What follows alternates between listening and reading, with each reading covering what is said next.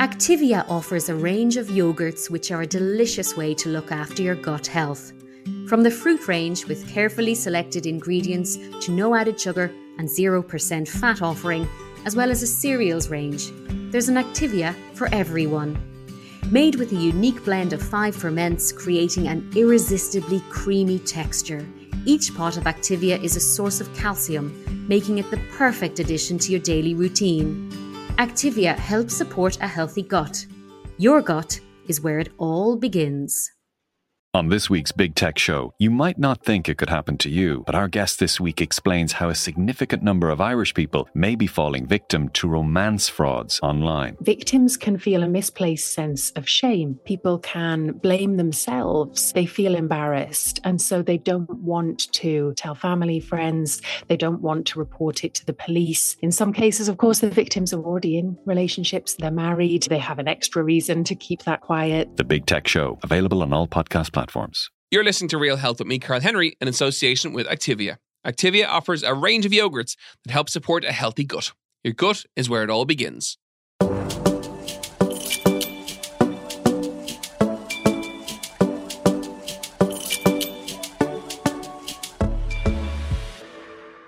and welcome to Real Health with me, Carl Henry. Folks, on this episode, we're going to take a look at nutrition with a compilation of clips from our top 3 episodes. To kick us off, here's HSE Clinical Lead for Obesity, Professor Donal O'Shea, talking about the importance of knowing the calorie content of the foods that we eat. I went to New York in 2010 or 2011 to have a look at how they were doing calorie posting. That was for the TV show, wasn't it? That was for Operation Transformation. A lovely trip. And 2 things happened on that trip. The New York City Department of Health, the head of that said to me, yeah, calorie posting is good because it works. So, push for it. But if you can get a sugar tax in, that would be even better. So I came back from that trip kind of with 2 agendas. That the calories on menu boards has been, it works. Mm-hmm. And it's proven to work. It's proven to impact by about 100 calories per purchase for 30% of people who are looking at the menu. That's a massive, huge reach. At population level, genuinely, only vaccination would have that kind of population reach as a health measure. So this is something that works. We've had ministers after ministers say, we will legislate, it will be the law of the land. And we're still sitting here hearing that it's been shelved. For me, that's a quick win. Get it done properly for 90% of restaurants and 70% of their offerings. It doesn't necessarily have to apply to specials and it doesn't have to apply necessarily to sole traders as restaurants. And nor does it have to be 100% accurate. It can be a ballpark. Exactly. Because I know one of the big pushbacks in the industry is the fact that it's the cost of getting it counted up. It's the cost of... It's even if it's 80% accurate or close enough to accurate, it'll... And even myself, if I go to... get a burger randomly, which sometimes we absolutely do. That's normal. Yeah. There's a couple of the fast food restaurants who have put their calories on the menus in the restaurants and in the drive-thrus. And even for someone who's in the industry, it absolutely impacts your decision. Or if the burger has 500 calories or 600 calories, you'll know that across the rest of your day, you have a deficit in some respects, not to allow for that, but you know what I mean? To have it as and enjoy it. Yeah, and you'll have the burger, and I think it's like you'd say, right, the portion of fries that's got either I can go 440 calories or 660 calories, so I'll go to 440, and it just influences your decision making, and I think the other thing that the New York Department of Health were strong on is it is the conversation on the road to introducing it that's important. So we have been discussing this in Ireland for the last 12 years. And that brings with it awareness of the fact that energy in is important, the amount of calories you consume is important, and you'd like to know it. And the degree to which the food and drinks industry oppose us finding out what's in what we eat. I mean, they don't want us to know, and they are opposed to front of label front of pack food labelling, which the consumers, 95% of consumers want, because the more information we have, the more they will have to modify what they're putting into it. And that kind of reformulation, that's where the sugar tax won. When the sugar tax was introduced, apart from the money it's raising, all of the major drinks companies introduced sugar-free varieties. Yeah. And you suddenly had people going in, able to, have one of their favoured products and zero sugar, close to zero calories. Chat to me about weight and the impacts of weight. Okay, so I know it. It's my job. It's, what it's the world I live in and the world I deal with from a work perspective. But we talk about weight for a reason, which is the fact that by being obese, and we have a few issues with that, the weight's become very normal. So that 1 stone overweight is now normal. 2 stone overweight is now pretty much normal. Yeah. But by being obese, the more overweight you are, you're at a higher risk of pretty much everything in terms of health-related issues and health-related diseases, and even in terms of the aging process and how we age, that we're aging less healthy or more unhealthy because of the fact that we're carrying more weight than we should. Yeah, so I mean, the effects of weight are, they're mental, they're physical, they're financial, and you...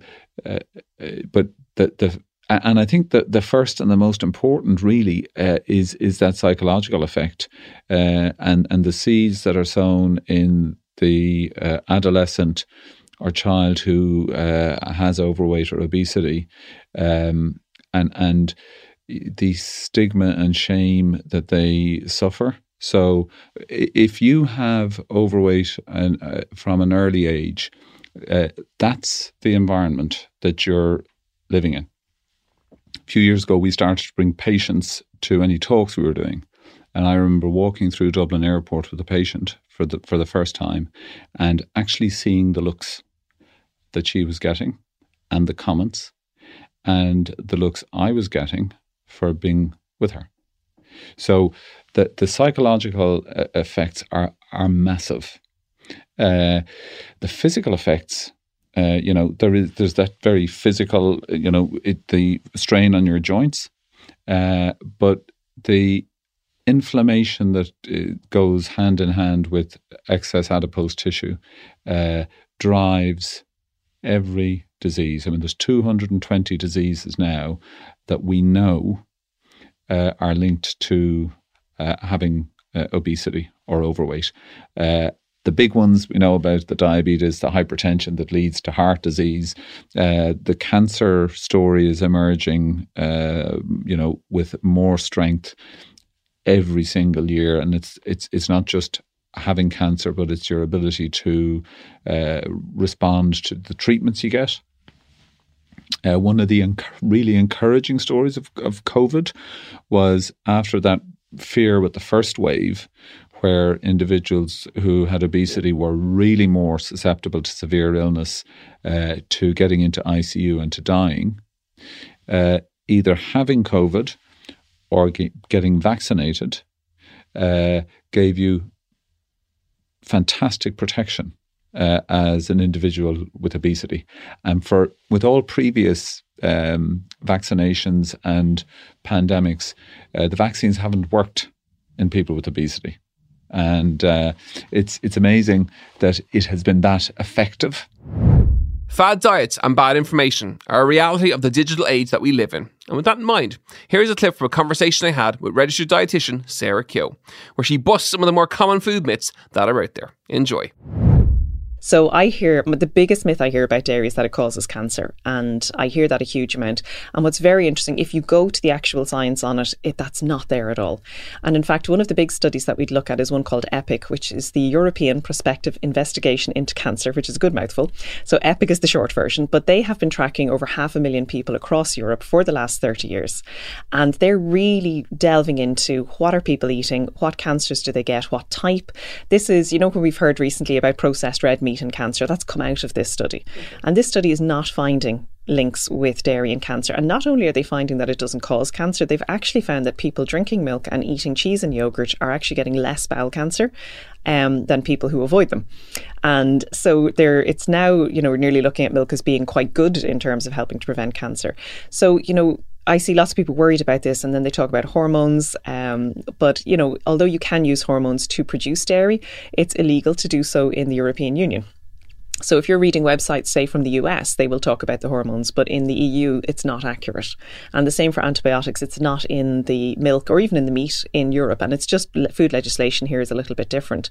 So there's lots of myths out there. I think the one that is scaring me a little bit at the moment is there's a lot of talk about acne and skin health for teenagers, which obviously, I mean, I know I had my spots as my teenage years as well.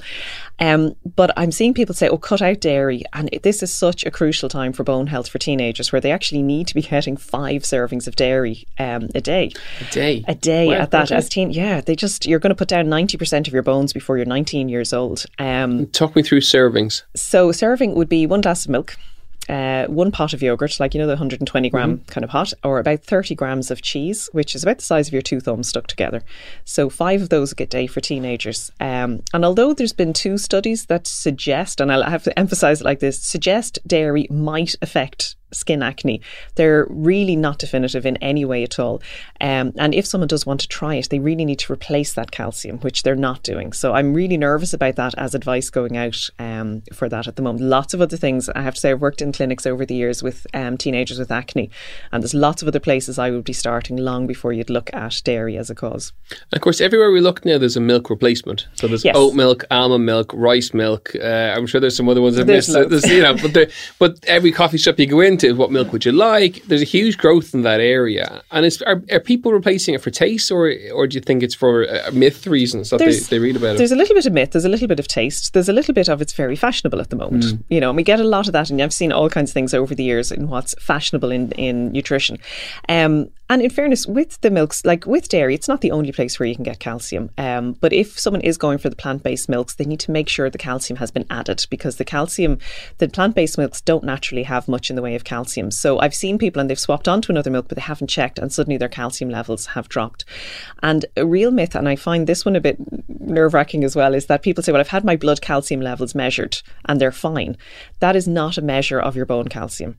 So you actually need to keep your blood calcium levels at a certain level to actually keep your heart beating. So your body works very hard to keep your blood calcium levels steady. So it's not like if you're low in B12, or, you know, a blood test for B12 is quite good, or a blood test for vitamin D, but for calcium, not as reliable at all with that. So your body will actually be taking calcium out of your bones to keep your blood calcium levels steady. So with the plant-based milks, definitely check that they're calcium added. Brilliant if they've vitamin D as well. The other thing I find most people don't know about dairy is that dairy is the major source of iodine in the Irish diet. Okay. So it's where we get most of our iodine, and we need that for healthy thyroid, so metabolism, but it's also really important for brain development during pregnancy for the baby. And there's big concerns. We've always been a bit borderline on iodine in Ireland anyway, but now where people are not taking the dairy, it's a big drop. Now you can pick up some iodine in seaweed, and you can pick up some iodine in whitefish. Yeah. But you've got to be careful about the seaweed. We don't eat a whole lot of them. Yeah. And suddenly eating seaweed in pregnancy is very definitely not recommended either, because it's too much iodine. So your dairy intake through pregnancy is really important. Dairy intake through pregnancy as well for your own bones. Now, obviously, lots of people are on fully plant-based diets, and you can absolutely get your calcium kind of from that. But I think people who are doing it because it's fashionable or trendy, or they've read misinformation about it, that's what I'd love to see, people not being afraid of dairy. There's nothing to be afraid of with it. Okay, lovely. Second myth, vegetables. Well, I think people have all kinds of ideas about vegetables. We do need a certain amount, obviously, our vegetables every day. But what I'm seeing sometimes, and I've seen it over the years in clinic, is people thinking that you can just live on veg all on their own like that, in the sense of, you know, I've had people coming in with their hair falling out and really dry skin, and you're trying to explain that, you know, vegetables are one food group in a healthy diet. You still need your proteins and your fats and all those other things as well, so they're going to be a big part of it too. And of course, there are lots of claims every now and again of certain superfoods, mushrooms for being anti-cancerous, and tomatoes and all this stuff. Reality is, probably the word superfood is a giveaway that I'm not sure there is necessarily a superfood. You know, if I was going to take a food as superfood, I'd probably talk about fish with it, but I'll come back to that. But in terms of, I suppose, with fruit and veg, every so often there's the new headline, you know, blueberries are going to cure Alzheimer's, mushrooms are going to prevent cancer, whatever it is. And people then get very worried about, well, which fruit, which veg, what should I eat? And I suppose in particular, I see poor bananas getting a really hard time for such a wonderful fruit. There's no one fruit or veg that is going to save you from everything. And what we know from the research is that you need a variety. And the more different fruit and veg you can eat, the more you get the different compounds, the flavonoids and the polyphenols and all of those things. And that's where your benefit comes in. And it actually doesn't matter whether they're raw or cooked. You know, sometimes people are like, everything has to be raw. Or if you put it in a smoothie, you have lost all the fibre. And it's like, you don't. You do lose the fibre in juice, but you don't lose the fibre from your smoothie. Finally, how much do you know about the relationship between our brains and our gut? While many of us think we decide when and how much we eat, research now tells us that our brains have far more control over our eating habits than we might realise. So, what does this mean for how we understand obesity and what treatment is best for those who have the disease? Here's a snippet from a conversation with the expert in metabolic medicine and Professor of Experimental Pathology at University College Dublin, Carel le Roux. So a great example is if you look at small kids, you know, if you've got a 2-year-old nephew or niece or, you know, 2-year-old of your own, you will know that some days they will eat like horses, you know, they'll just consume anything. And other days they'll be completely uninterested in food. And that is because their brains and the way that their brain regulates, you know, their body weight is perfectly controlled. So now, when they've had enough, they've had enough. And you know there's nothing you can do to coerce them into eating. And that just allows us to understand how powerful the brain is. Now, of course, as we grow older, we are eating for different reasons. It's more social, you know, and hence, you know, some of those we can overrule. Right? But again, that still maintains in the long term. And that's why some people can eat whatever they want, don't put on any weight because they eat smaller amounts of it and they just stop earlier because they feel satisfied. And people who have obesity then, and who overeat, is that as a result of the brain just not get the person not being able to get that messaging from the brain? Or is there external factors, you know, distracted eating and all of those kind of things? So if you think about how you regulate the temperature inside your house, you know, you think about, you know, your temperature inside the house is controlled by the energy in and the energy out, you know, so how, you know, your boiler is working, for example, and how good your double glazing is or how many windows are open.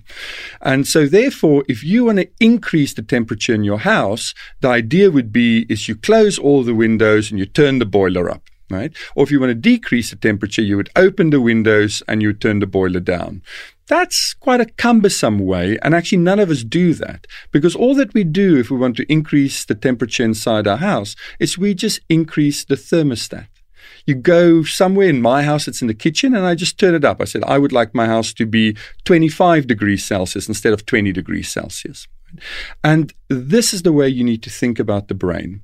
So we now understand that obesity is not about energy in or energy out.